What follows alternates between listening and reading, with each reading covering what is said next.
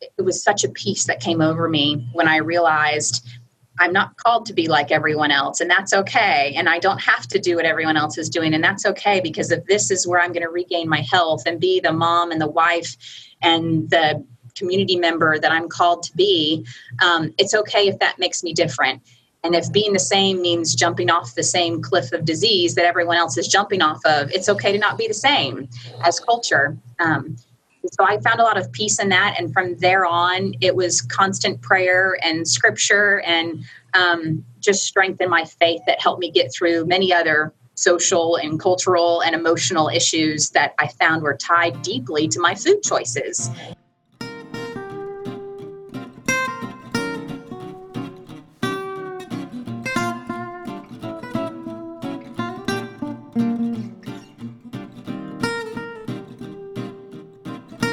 Welcome to the Dr. Laurie Marbas podcast. You are just listening to Marcy Madrid, who shares an amazing, inspirational, and incredible story of recovery from multiple sclerosis when she discovered that you can use food as medicine. Marcy not only shares how she did this, but she also shares her incredible journey to self actualization and understanding and peace with being different by using her faith her testimony is incredible and absolutely such a delight to speak to. And I'm just so thrilled that she was agreeable to letting me interview her. It's one of those interviews that, again, always changes you. And everyone I meet and who will listen to this, I know will walk away with it going, hmm, I think I need to make some changes in my life. And Marcy, thank you again for letting me interview. And everyone, please enjoy this delightful conversation as much as I did and I think you'll be blessed by it.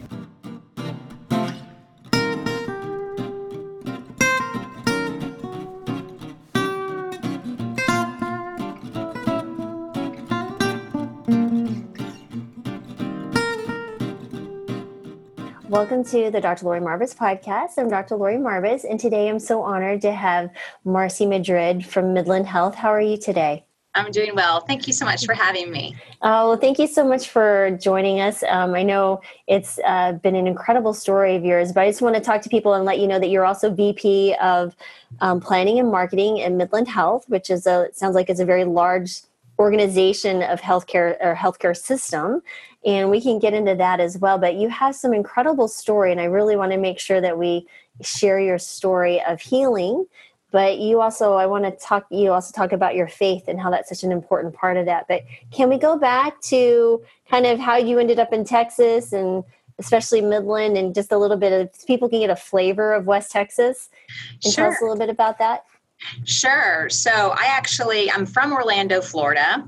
I went to college um, in Tennessee at Middle Tennessee State University. I graduated with a um, a bachelor's there with a focus on mass communications and TV radio broadcasting.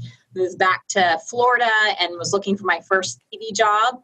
And for those that know anything about the TV business, you have to start out in really small markets to kind of earn your stripes and make all your mistakes until you can go to a bigger market. Um, so I had the choice between Topeka, Kansas, where I had to be ready to um, face extreme weather conditions on my own as a one man band. Um, there's Columbus, Georgia. Um, there was um, a place in Florida, Panama City, Florida, and there was Midland, Texas. Those were my options as far as my first job offers. And being from Orlando, Columbus, Georgia, Panama City were really close, but the the the job wasn't as attractive as the one in Midland, Texas. It was a number one TV station. Um, and it was a really cheap cost of living at that time. Go figure. Um, compared to now. And so I made the jump and I was young and it was exciting to try something new. I'd never been um, west of the Mississippi. So I packed all my stuff up and headed to West Texas from Orlando, Florida back in 2004, I believe it was. Mm. Um, and I've been out here ever since. I met my husband at the TV station I worked at for a number of years. He was the chief photographer, and I was the reporter and anchor. So it was really cliche, but you know it worked out for us. And um, and I've I've been here ever since, and have really loved it. And I moved into healthcare um, about four years after I had moved here. Um, interested, I was getting married, and I wanted to settle down into a more stable career and something with more predictable hours and better insurance, honestly, as a, a young girl about to get married and thinking about a family. There was sure. an opportunity here at the hospital and um, came here and, and my position has just grown ever since. Wow, fantastic. So, can you give us an idea of what type of um, community Midland is? And I mean, people understand West Texas, it's ranches, it's oil fields, it's dry, windy.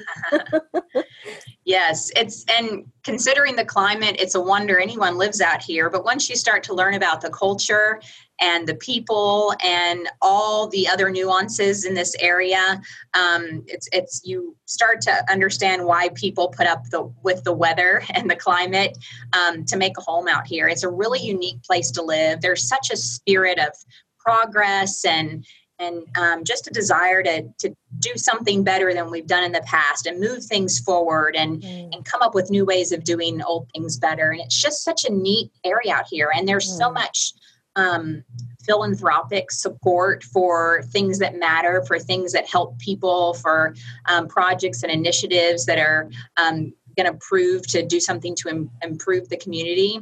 And so, what you find is that it's it's really easy to start movements here. We have more nonprofits, original nonprofits here than most other communities. There's some statistic out there, and I can't remember what it is, but um, we have so many nonprofits in our community, wow. and it's just an example of how much support there is um, financial support for organizations and, and different groups that will reach out to help the community to help other people in the community in need um, you know and it's it's really a neat place to live because of that support and that progress and that desire to um, move forward and do better. And maybe maybe it's an old ranching philosophy. I don't know where it comes from but it's just the spirit in our community. People are friendly. People roll up their sleeves to help others in need. Um, coming from florida if someone's broken down on the side of the road you just try to get out of the way and keep going forward. Um, out here in Texas, right. Especially West Texas, if someone's broken down on the side of the road, there's at least five people that stop to help them change the tire and you know get them back on the road and whatever it may be. It's just a different spirit and a really neat culture to be in.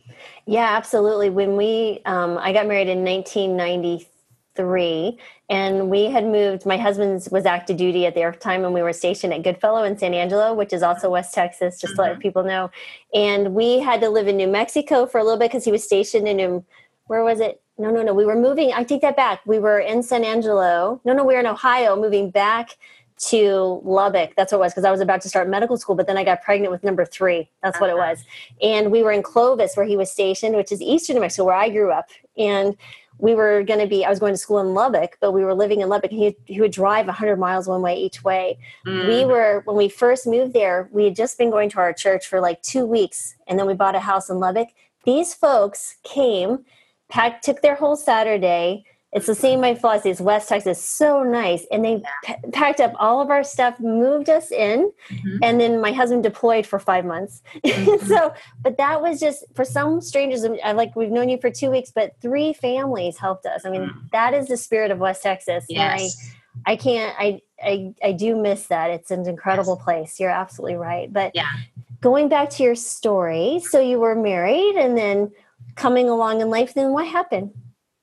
Um, so, well, I've been at the hospital now since 2004 and, and really passionate about my role here and doing something that matters and helping people um, in a journey towards health. I've, I've been in marketing and public relations for the majority of the time here, looking at community health outreach. And, um, and it wasn't until about 2014 um, that we really started talking about population health management and, and proactive management of our own population here and how can we really move the needle. We, um, in 2014, we reestablished our mission to lead healthcare for Greater Midland with a vision to become the healthiest community in Texas. Mm-hmm. And that really kind of refocused what our, our purpose was and what our goal is. To lead healthcare for Greater Midland means we are taking the role as the healthcare leaders of our community. So, everything that impacts the health of our community, whether it's a service we offer or not, like mental health, um, if it's an, if it's something that's causing a barrier to health in our area or a healthcare need, and we're going to bring the right people to the table. We're going to be leaders of of what we need to do to to fix it to create a better system. And so that that moved us more towards this um, a much more external facing view of what healthcare looks like. It's not just what's happening between the four walls of our hospital, um, but it's this whole health system view and it's our mm. community view and it's things that are happening before people end up in our hospital and what resources they have access to and what information they um, they're getting about their health. So we started looking at these things in 2014 um, and really looking at how can we better improve the health of our community and how can we move the needle on making us the healthiest community in Texas. Well, I think it was about early 2015 that we had a couple physicians that were interested in this for their own purposes who had gone to um, one of Dr. Stoll's conferences, and I think it was an ACLM conference he was he was uh, working on, and had started learning about lifestyle medicine and brought it back and told a couple other physicians whose minds were blown, honestly, that this information was out there and they never heard it after you know decades of practicing medicine and med school. Um, and so they really were um, became passionate about the message and invigorated in their own practices, realizing that they can have such a, a greater impact on their patient population just by delivering this information mm-hmm. and and letting people know that they have a lot more power than they think they do at the end of their fork or within their lifestyle choices mm-hmm. so much of healthcare has been delegated to hospitals and doctors now and just our culture and the way that insurance has ran you know for the past couple decades people have taken less and less responsibility or ownership of their health and just kind of put it in the hands of the doctors and hospitals to figure it out and make me better and patch me up and send me home and I'll come back when it's broken again. Mm. And you know that's that's um, a lot of us at a disadvantage and thinking that we don't have any control over our health that it's not our responsibility it's it's the healthcare system's responsibility to make me better um, and i go to them when i'm sick and they'll patch it up and after years and years of that type of philosophy, you know, people begin to feel helpless and hopeless when they end up with these diagnoses and these health issues because if they didn't have any control over it, then they can't do anything about it. Mm. And, and they're, at, you know, at a complete loss of control or ability to impact their health from that mentality. So going back to, to how this has progressed is we had these physicians hear this information share it with others and it's like wow people have more control. I as a physician had more control over my health than i realized i did. And they started sharing the information and saw how it impacted their own patient population and said you know we really need to make sure the hospital administrators know about this. They need to if they're going to be making the community healthier and really trying to move the needle and be leaders of healthcare then they they have to know this information. They have to be sharing this information. And that's where i got brought in to the whole concept around lifestyle medicine. It was around mid 2015 and i was brought into a wellness committee task force meeting where these physicians that were sort of emboldened and empowered by this message came together um, and sort of called a meeting with some administrators. I was brought in from the planning community outreach you know marketing PR side of things, so I could help promote, put on events, share information. Um, our CEO was there, and um, a few others. So we started talking about this and, and really looking into the research and realizing all the studies that have been done and um, the patients that our physicians had already impacted through it. Um, and it was just sort of just the ball just started getting started in 2015. And from a planning perspective, where I was coming from and marketing and PR, um, you couldn't deny the evidence and, and the research that was already out there. And as I'm promoting our mission and our vision to make our community healthier, you know, we would be remiss if we left out this really important idea of lifestyle medicine and food is medicine mm-hmm. because there's so much impact that people can make just by their daily decisions, and people need to know that. So I got kind of pulled in, and it made sense. I think um, my first task was to help plan a live viewing for Plant Pure Nation. It was the year Nelson Campbell came out with Plant Pure Nation. He was doing sort of a countrywide tour, and those physicians that were really engaged in the beginning had contributed to his campaign. And we were on the list of host cities that could host a live viewing and have Nelson and Kim come out and talk about it. So I, that was sort of my initial thing. I was helping to plan that. We started talking about a lifestyle medicine center and what that would look like and um, you know, we started exploring the CHIP programs and other things. Well, around the same time, this was in the in this late summer, early fall of 2015, I start noticing a numbness reappearing in my legs. Um, and I had twins in 2014 and had a C-section. It was my first C-section, my third pregnancy. Um, and I'd never experienced numbness like that. Well, it went away and came back. So I called my OB. They said that's not normal. Call a neurologist. Um, went through the MRI and and all those tests, and they confirmed pretty quickly that it was MS, mm. multiple sclerosis, which completely took me, you know, by surprise because up to this point I've always been healthy you know, as compared to what culture's definition of health is. You know, my blood pressure, my cholesterol, my glucose, all that stuff when I did annual checkups always looked good. I worked out a lot. I ate a lot of lean meat and low carbs and, you know, followed all that standard idea of what it means to be healthy. I was active. I was, you know, thin. I'd lost my baby weight. I was visually looked like I was in good health. So to think that something could happen to me, you know, related to my health when I was a strong, healthy 20 something, um, mm. it, it, really took me by surprise and it punched me in the gut.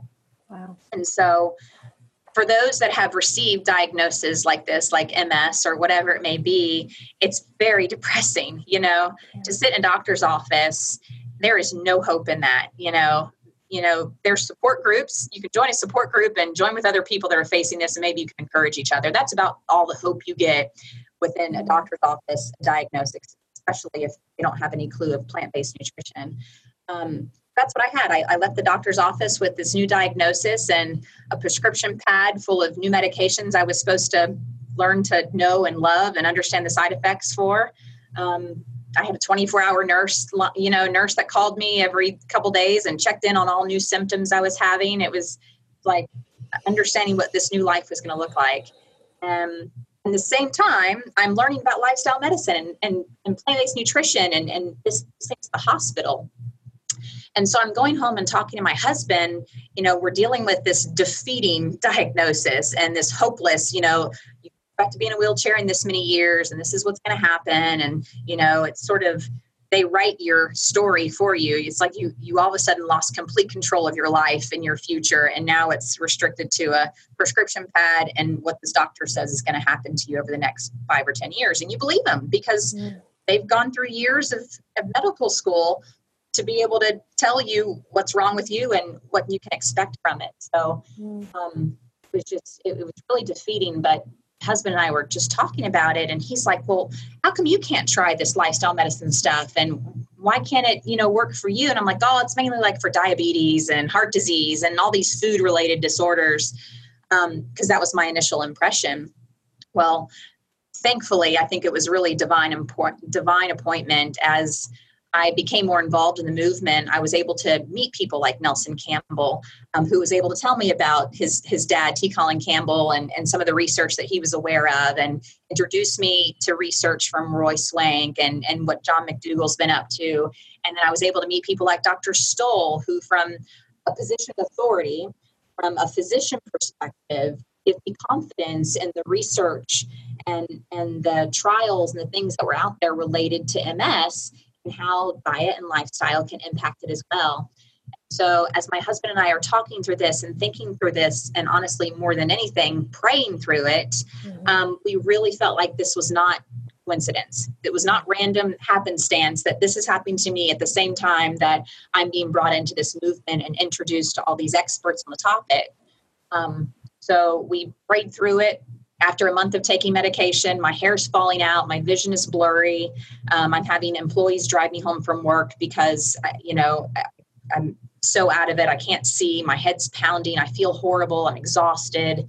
After a month of taking medication, I got worse when I started the medication. Mm. Um, so we're praying about this, and we just really felt like this is what God was calling me to. And, you know, we'll give it a shot. And six months down the line, if it doesn't work, maybe we can go back and try a different medication well.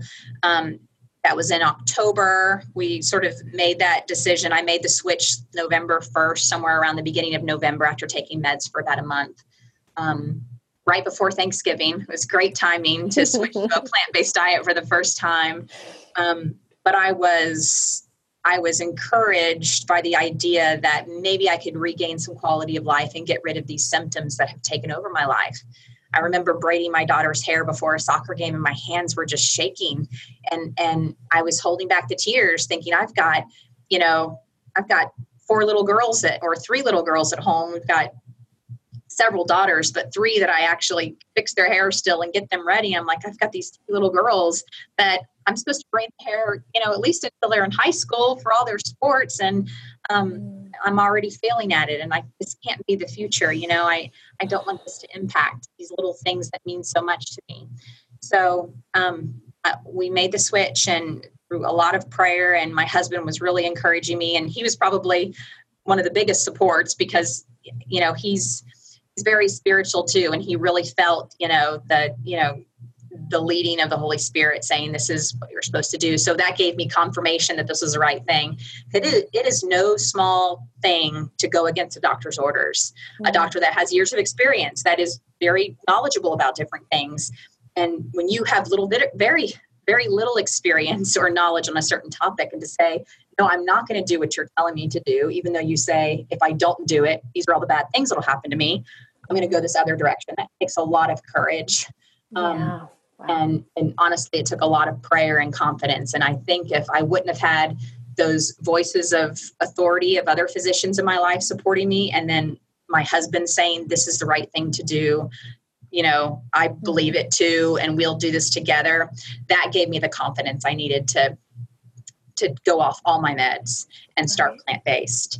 Um, and that's what i did. And my physician you know and he just he didn't know what to do with me. So he referred me to an ms research center in dallas because um, he just didn't know how to manage me if i wasn't going to follow his standard plan which you know which is understandable so i over in November. I got off all meds. I cried my way through Thanksgiving, mostly on the inside.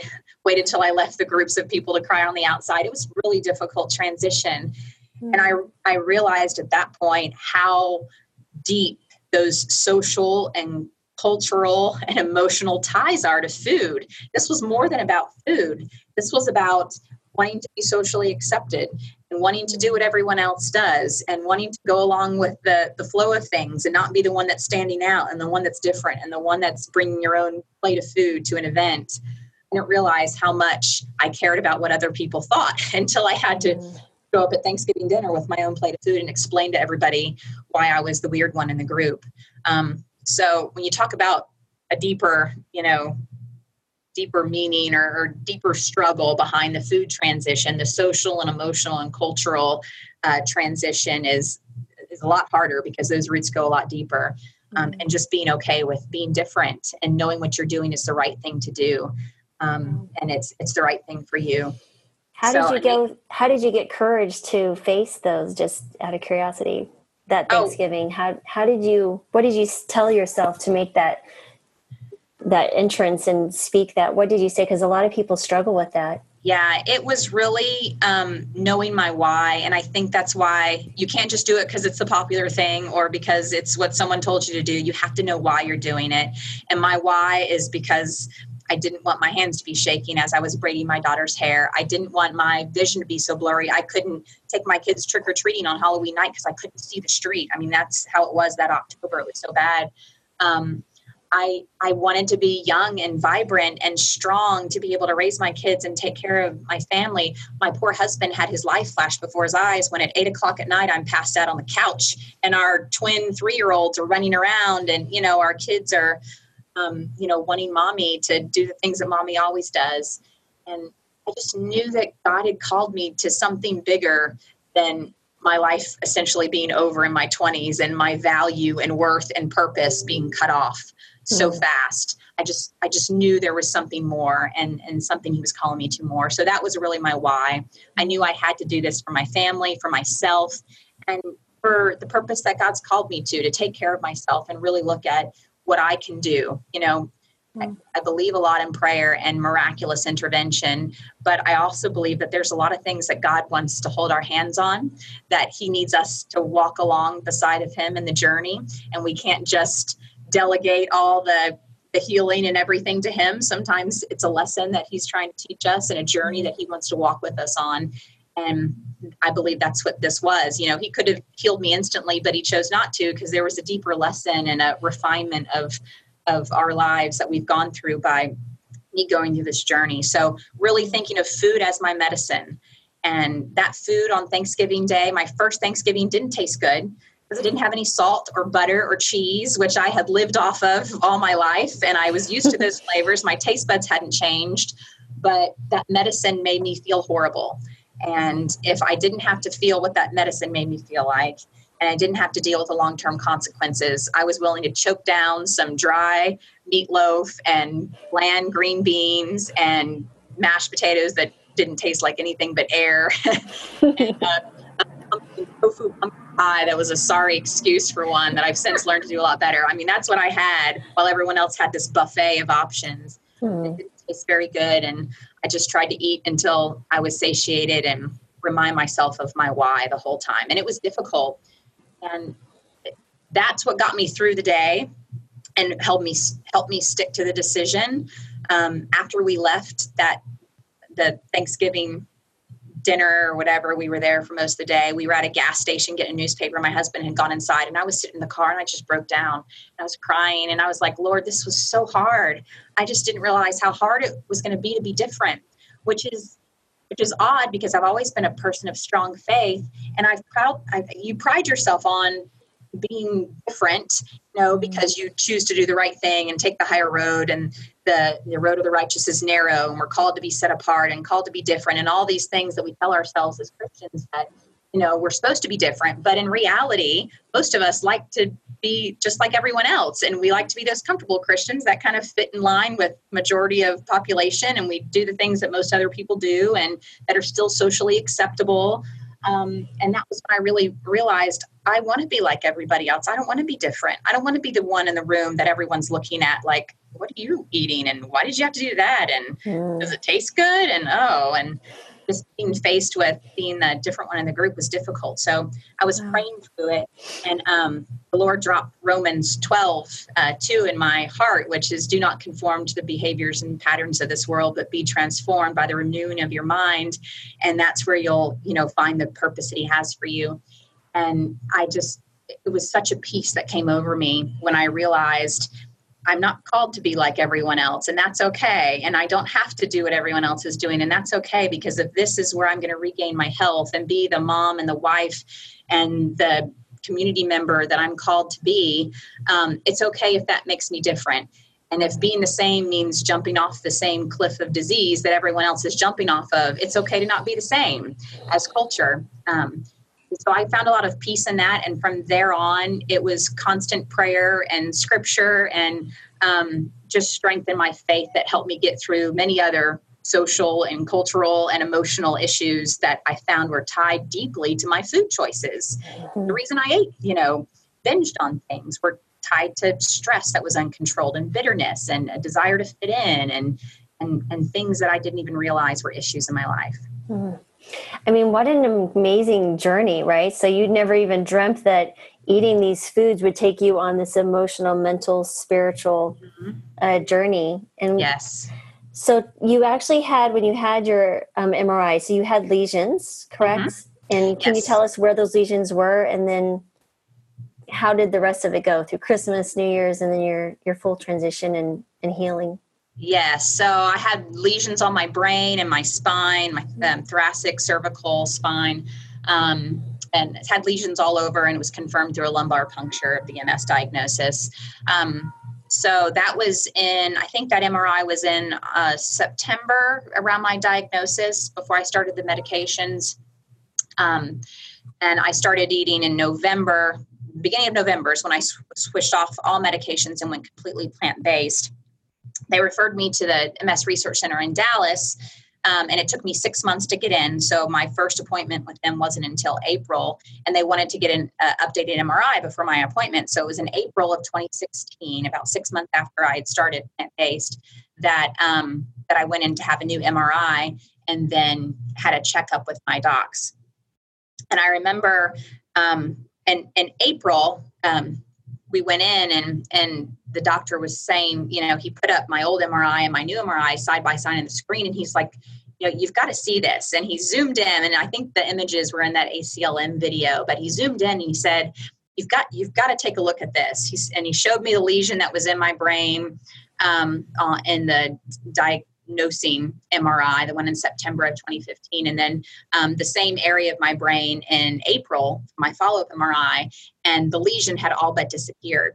And he said, and I was just kind of looking at it and not understanding what MRIs look like. And and he said, you've, you've got to understand what you're looking at. You know, this kind of regression I've never seen in a patient who wasn't medicated. He said, This is remarkable. And then in my initial visit with him, I had told him a little bit about what I was doing um, with plant based nutrition. And he was like, Yeah, we'll watch it and then we'll suggest some medications, uh, you know, after a few months if we feel like symptoms come back he wasn't a big believer. But after seeing the MRIs, it's interesting. My husband will say, I feel like we should send him a bill, bill because I'm saying, now, what are you eating again? And well, can you eat this? And well, can you not eat that? And, you know, what about this? And why can't you eat this? And started diving more into the questions. And, he, you know, he's a researcher. So he was really interested in what was going on and what I was doing different. Um, and it was just so, it was so neat how it sort of shifted and he was much more open to it. I, it was a blessing that I ended up with this particular uh, physician at UT Southwestern because not all of them have this type of research progressive mentality. Um, but he, particular, did. And he's put me in a couple trials. He's been open to this.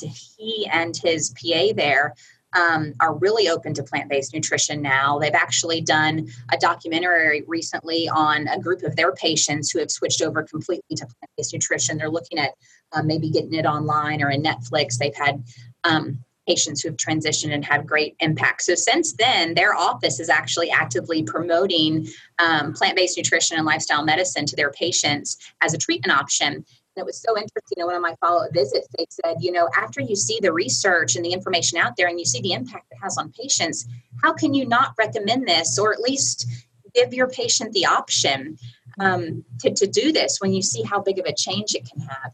And that was so inspiring to me to know finally there's a physician that gets it. You know, mm-hmm. you hear so many physicians that say, oh, my patients will never do that. They'll never stick to it. And I've heard our own physicians in our health system say, I'm not even going to waste my time mentioning it because they're not going to be able to do it. It's too hard.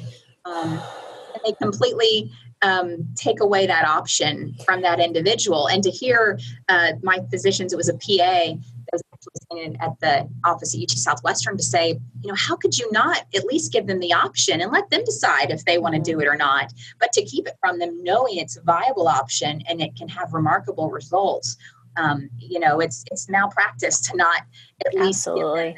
option. And so um, it, it's enlightening to to see what they're doing with it and how they're incorporating it more into their what is your doctor's? What's your doctor's name at UT Southwestern? Uh, Dr. Okuda. It's in the MS Research Center, and then Katie Wright is his PA. Um, and Katie actually goes to Dr. Stoll's uh, conferences and is very really? open to it. And it was her um, idea to do the the documentary on their patients, but again, uh, Dr. Okuda is a researcher, so he um, I think he does more research than really patient care. So um, the fact that he was just open to watching me as really a guinea pig and seeing what happens and and and and um, just being interested in the transition and, and seeing the progress and kind of jumping on and, and being supportive of it has been really helpful. Because wow. for those facing diagnoses like this um, without especially if you're dealing with medication you have to have a physician involved in your care. You can't just mm-hmm you know go rogue and try to figure it out all on your own when there's medications involved. Mm-hmm. so trying to find a physician that is at least supportive of, even if they don't know about it but can support the idea or refer you to someone that knows more is is so important. And that's hopefully what maybe your physician audience can learn from this. You don't have to be a dietitian you don't have to be well versed in how to you know treat a patient in plant-based nutrition but if you can at least be knowledgeable about the research and the evidence that's out there so you can mm-hmm. give your patients the option and then refer them to someone that can counsel them from a dietitian perspective or um, one of the physicians that you know are doing specialty plant-based counseling and to try titrate medications, whatever it may be, give your patients that option. But there's right. people like me who completely changes your life, and you're willing to go all in and 100% and make the sacrifice because it's a matter of life and death. It's a matter of quality of life and no quality of life being there for your kids or being in a wheelchair on the sidelines, you know, and right. there's a lot more people than physicians probably realize that are willing to make the sacrifice for that type of the end result. And then it turns into you change your your kind of your paradigm shift, right? It's not a sacrifice anymore. Now this is this is the life that I was meant to live. So it's not a sacrifice anymore. It's no. actually it's thriving. It's your your tool to thrive. So yes, it, it, shifts. It's a sacrifice yeah. at first because it's so countercultural. Right. You have to relearn your behaviors and relearn how to cook. But then mm-hmm. when you get mm-hmm. on the other side of that that that hump, it's like okay. You thrive and you love the energy you feel, and and food has more flavor. And we enjoy gardening now and tasting tomatoes out of the garden and how much flavor they have. And so you definitely shift after a while. You just have to get through that hump. I think Dr. Doug Lisle has a great talk on getting over that initial hump and and you know getting through the first part. Absolutely. So you have four children. Six total. Six. Oh yes. my goodness. So yeah. you have, so you're like Stolls. yes. Yeah. So we, have, we are kindred spirits in our the buses we drive around with all the kids in it. I've got four young ones at home and two older ones in college. Oh my goodness. So you have two older kiddos and then four little ones. Mm-hmm. Now, and so everyone at home is plant based, obviously, even including your husband. Um, so my husband's on board. My kids were standard American diet their whole lives up until 2015. Um, the younger ones, the twins, they just turned four this year. They were younger when all this started, so um, they're much more ingrained in it because we were kind of able to force them to eat certain things. Uh, my boy is nine and he is all athlete and all boy. And then I have a seven year old girl who's also very athletic, but more lean and open to things. Um, we rarely, if at all, cook meat at home. Um, and and I try to to incorporate, you know, as much of my food into their diet as possible. We do some transitional vegan meats for them sometimes if they just need those comfort foods. Um, and I, I try to control what they eat as home at home as much as possible. But it's a challenge when you have kids in school. You know, we're both working parents. My husband owns his own company. I work mm. for the health system. So they go to school. And there's all kinds of temptations and opportunities at school to eat a bunch of junk food. Mm. Um, and they have family that they're really close with and cousins who they spend a lot of time with and aunts who they, you know, go over with. And not everyone eats like we do. And they they have go to pizza parties and um, get introduced to other foods all the time. And what we try to do is educate them as much as possible, control as much at home as we can um, when we can, and even if we're having to eat out, sort of control some of those decisions. But most of all, just educate them on what what's a good choice and what's a bad choice, and why do we make good choices, and why do we sometimes make bad choices, and how it's okay, but just know that you know what you're doing and and that it's not good for your body and i know it tastes mm. good and it's fun but you just got to make sure you're not doing that a lot because it'll you know start to hurt your body and thankfully our kids are all really athletic and they all want to be pro soccer players so it's easy to kind of weave in that hey you know professional athletes have to really steward their bodies and and eat mm. well and be healthy and and you can't do that if you're eating cheetos you know? You can't be a healthy successful professional soccer player you know eating a sad diet all the time. So we try to work in lessons that are at their level and that make sense and let them make those decisions um, as much as possible without controlling it. I think every year they get a little bit more and more on board but you know when you so, so for my nine year old boy what he was um, seven when this started six or seven when this started. So that's six years of mm. of ingrained way of thinking and and telling him he needs to eat his meat for protein because that's what I thought. Um, and and downing jugs of milk because he needs calcium. To now just recently trying to tell him, okay, mommy lied the whole time because I didn't really know, and here's the truth, and here's what you should do, and just trying to transition them without mm. being a bully about it and without being um, overbearing and forceful to where it's um, they just you, you know they they want to rebel as soon as they come go out of our presence. So mm-hmm. I know that was a really long answer, and I know no, some no, people go hundred percent cold turkey with their kids. We have some friends that have done that, and it's been successful for them. Mm-hmm. Um, we are really ingrained in our in a family, a bigger family unit. Um, my husband has five sisters. His mom is an incredible resource to our family. The family's really close, and I think it makes it more difficult when you can't just be on an island and make those decisions as a family and right. no one else is going to impact you. um, than when you're really ingrained weekly, sometimes daily, with a larger family unit. Um, there's a lot of shared meals, a lot of cousins. Um, you know, it makes it a little bit more difficult. And they're not homeschooled. You know, the, those that I know that have their kids completely plant based are also homeschooled, so they don't have to deal with the temptations at school and the opportunities to cheat when mom and dad aren't around because it's all around them. And they're kids. They're not emotionally mature enough yet to always make the best decisions. Yeah, and they're younger. So mine were 13, 15, and 18 when we Mm. switched over. So now they're 24, 22, almost 20. Mhm. So at home, what we did, I went overnight, literally. Mhm. And um, my husband's like, You're still cooking? Okay, I'll eat whatever. So Uh-huh. at home, strictly plant based, threw everything out. But when we'd go out to eat, we'd let them order, you know, what they wanted. They ordered the hamburger or the steak or whatever. Mac and Well- cheese. Trying to get kids off of mac and cheese is like getting a drug addict off of. You know, the cheese was hard. And um, what was interesting though, over the course of a year, because I took it upon myself to educate them very well about everything. And they started instead of ordering the meat, they'd order tofu. And I was like, Mhm. hmm, well, that's interesting.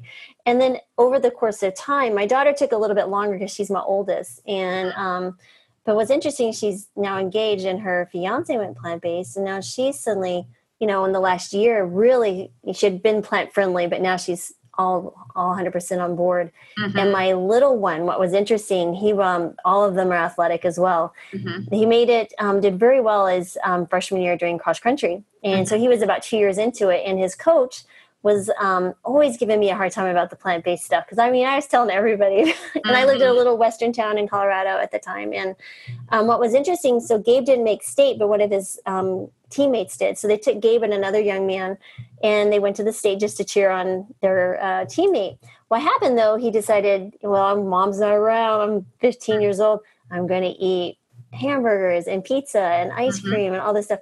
Gabe came back home on a Saturday afternoon. He's like, Mom, I'm just really tired. I'm just going to go to bed. I'm thinking, well, you know, they were up all night the night before, teenage boys Mhm. and he didn't come down for dinner and just sleeping through. I got a phone call from him at 3 a.m.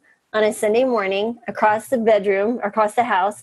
And I'm like, Mom, I really don't feel good. I'm like, so I'm across the house Uh-huh. and we're talking, it's horrible abdominal pain. Mhm. And it's just hanging around his belly button and it starts migrating to that right lower side where his appendix is. And I was like, Gabriel, what did you eat? And he's like, No, it wasn't that bad. But you know, I had I had ice cream and all this stuff. And I'm like, I'm gonna kill your coach. Mhm. and so I was like, We have to go to the hospital because of what you've done. Because I don't Mhm. know if this is not your appendicitis. So what we did was we took him to the ER, called my my thank goodness, you know, they because I'm working I worked at the hospital and they were so kind. The surgeon came in because even morphine didn't take away this pain. He had an elevated, he had a normal white count, and then it was elevated.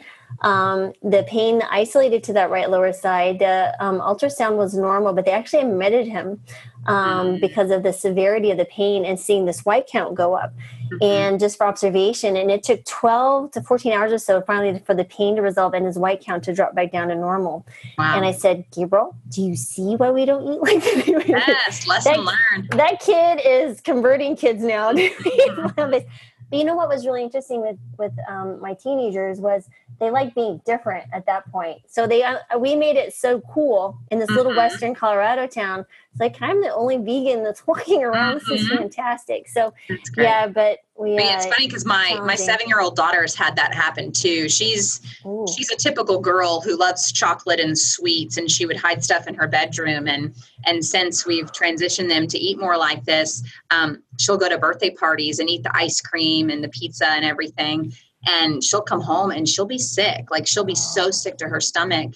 And and it's happened a few times now. And every time it happens, I tell her, and I tell her when she chooses to eat that, I was like, you know, this does to you, and you know it's going to hurt, but you know everyone else is doing it, and all you know, it's it's a party, and Mhm. and I think she always forgets how bad it makes her feel, and then we'll get home and she'll stay in bed and she'll be sick, and she feels like she's going to grow up, and her stomach pain, and I'm like. You know why you feel this way? And she's like, I know I shouldn't have ate all that junk, but you know, sometimes they have to learn their own lessons but i'm i'm glad Yeah. we're at least knowledgeable enough to teach them you know how to make choices and how bad choices have consequences and then Mhm. hopefully as they're not around us they they're not just doing things because we're putting our thumb on them and making them, but they Right. they know the consequences of those actions. So, Yeah, my middle one, who's 22, he's a senior in, in Florida. We lived in Florida as well. Um, but he wants to start his own plant based company. Um, Oh, how So it's really cool to see that ripple effect. So, speaking of how your faith and the ripple effect, what an incredible experience to now know that this doctor who you were referred to Mhm. um, is now a researcher and incorporating with his other patients. I mean, what must that feel like to know that you're giving hope and and and just your story is transformational in other people's lives, the people that you'll never even know. Yeah, it's it's it's been interesting. Um, you know, when something first happens like this, your your first question that you try not to ask, but it's always in the back of your mind, especially as a person of faith, is why God? Why me? Why this? Why now? You know, why am I having to go through this? And oftentimes he's gracious with us and we don't always get the answers to those questions immediately, usually not. Um, but if you're patient with him and if you continue asking and trying to learn and listen for the answer and not just in your anger yell why and then you know stomp off stomp out of the room like our kids do. Um, but really wait for him to answer and listen for him to kind of teach you and lead you through the answer which sometimes takes longer. Um, those things will often be revealed and brought to light. And that's what you know we've really seen over the last couple of years is the opportunity um, that has come out of this the purpose. I mean just you know we all felt like we had a deep purpose and you know aside from all this before but what a new purpose this is giving us to be able to share information uh, with friends and family and clinicians and many others. I mean the the doors that this has opened to be able to minister and encourage people to is amazing. My husband has become a, one of the biggest advocates. And you know one thing that you can always uh, find in common with people, unfortunately, nowadays, is some type of sickness or disease that they or their family members facing. And it Mm. feels like so many conversations my husband ends up having with people, and me too, end up going to a disease diagnosis they're facing or their family members facing or a sickness. But it's such a neat um, such a neat thing to be able to carry this testimony and this information that we've learned with us Mm. and and sort of use our scars and and our experience as a teaching tool because we're able to bring so much hope and encouragement to other people who Mm. where before we're like man that stinks well we'll, we'll pray about it we'll pray for healing uh, we'll pray for you which is valuable but now we can say you know what god created our bodies to heal themselves if we'll just stop damaging them let me tell you how to stop damaging your body and Mm. walk through this healing process with God. And, Mhm. and that is an amazing message that we've been able to share with people and encourage people and give people hope back. Mm. Um, people are so hopeless when when they're faced with uh, these disease diagnoses that are just so rampant and widespread and and to give that hope back to people is encouraging. And you know working with clinicians in ut southwestern and um, has been really encouraging that they're sharing with others. But um, just all the people in our lives and the health system i get i get people referred to me all the time that are facing ms or have a family member that are facing ms and want me to talk to them. And you know i'm glad because there's probably you know 50 some odd people that have been referred to me over the past couple of years that wow. probably wouldn't have had any other source of hope or encouragement in their diagnosis if I hadn't have been through my journey and was able to kind of hold their hand along in their journey. So Wow. so meaningful. It, it kind of brings a new perspective to what really matters in life and the things that really in, inspire you and encourage you to keep moving forward and and trying to make the better decisions because your journey is often a story that will be told to someone else and and how you can impact their life with your decisions and the story that you make um, really show you that it's so much bigger than just you your Right. decisions both good and bad often have such a larger ripple effect to the world around you and that's why we should take such responsibility and ownership over trying to make the best decisions possible And I think also it's a, a great testimony of your faith and how God made circumstances align that you would see this at the time that you did, early in your diagnosis as well, right? So you'd have even better odds of of Yes. beating it. And I think what you said is key um, when you share hope with someone. So, you know, for those physicians who think, oh, I'm not going to share this with anyone, nobody's going to change, you know, their diet. I don't think they understand that when a physician speaks to a patient and says, you know, there is an opportunity that you may be able to eat your way out of illness, Mhm. um, that gives them hope. And so I think that's, we've become a hopeless health system, right? It's not just sick care, but it's a, it's a hopeless situation where we just give medications and off you go. Um, but there is something powerful that when, as a physician, you speak with authority to a patient and say, hey, talk let's talk about plants let's talk about the science and the, the healing aspect but that gives them hope and inspires them and that's sometimes that's all they need to make the leap. Mhm. and if they know that you're supporting them so many people will make this transition. I mean i've countless patients over the last six and a half years that have just done just that. And um, i think that's you're exactly right. You're giving them hope. And then it's highly addictive. I think on my side i know you probably feel it too it's highly addictive to be a part of someone's journey to to Mhm. healing I Yeah. it, it's like veggie crack It's like- it's like- Yes. I mean, it's just it's just encouraging. Like I said, it just Yeah. broadens your perspective of what really matters in life and and and expand your view of the world beyond just your bubble and and what's happening in your life and what you can accomplish today or this week and and really helps you see the connection that God's created us to have with people all around us where we're we're doing this mm. together and we're encouraging and and carrying people along with us and um, no man was ever meant to be an island, you know, or, or do by themselves. Absolutely. Well, I'll tell you, it's a beautiful story, and I still want to respect your time. So I know we're coming across the point that we were going to, we agreed to stop. So thank you so much for sharing your story with us. It's going to be very inspiring to many people, I'm sure. Yes, I, I appreciate the time. And like I said before, um, if, if anyone gets anything out of this, I hope they realize food is so important. It's such a cornerstone in any kind of health progress or trying to achieve wellness. We've downplayed it so much over, you know, past couple centuries. And now hopefully there's an increased emphasis on how big of an impact that food really has on us. Um, and just the miraculous creation of our bodies and how they can actually heal themselves after years and years of abuse stop the abuse and healing happens almost instantaneously and that's just amazing but um, I'm, I'm a big believer and and I, I tell this to everyone i talk to is it, it's it's a lifestyle issue.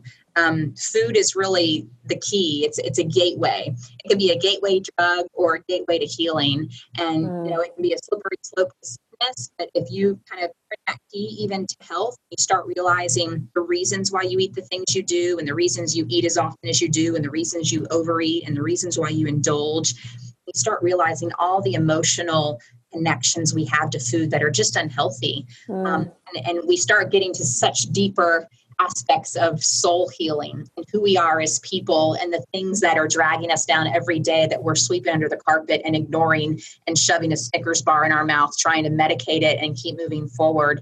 Um, and when you get to those deeper issues and really start looking at forgiveness and bitterness and anger and strife and and you know need for accomplishment and find value in what other people i mean all these things that we struggle with as a culture that is just destroying us when we start getting to those deep down issues that we're using food to medicate my goodness the the the revelation in your life the quality of life and health that you have body mind and spirit is just incredible and it's Mhm. such a such a great way to live when you can be free from all those things that that weigh some of us so many of us down that we don't even realize sometimes um, it really is a spiritual life and it's it's it's a it's a it's a great way to live You know that just a, a quick story too. Um, when you speak about the anxiety and the depression that's so rampant across the United States, you know, and it's it's it's very sad. And when I've had patients who are on medications and they transition to a plant based diet, you like you like you said, you have to work through. You have to go deep, right? You have all this stuff you're stuffing down, and to get to the good stuff, you have to go through the stuff, the bad stuff that you've been pushing down on top of it and you know you're changing your gut you're changing the microbiome which affects the good feeling hormones that are being made there and people are coming off these medications because they feel good they feel better they have more energy and one uh, one woman in florida just a sweet woman um, she goes you know i she'd been on prozac for over a decade. And she goes you know i wasn't sad or depressed but she goes but i didn't realize i didn't wasn't feeling anything. And she goes i was just so flat that i had missed. She was like you know now i actually understand joy and Mm. what it's like to feel happy and joy. And then yeah i feel down but it's not the down that i i was before. And um that's an incredible thing. So i think there's so much in people's life that we're like you said if we don't if we're doing with food and then we'd give them medications to mm-hmm. try to numb the numb you know the pain that the food is causing and all the other things and that we're not dealing with but that is you're you are so on top of a huge iceberg I just barely took the tip of that but you're exactly right you're exactly Yes. right so so Yeah. wow well thank you again so much for your time Yes. Thank you for having me. I've enjoyed it.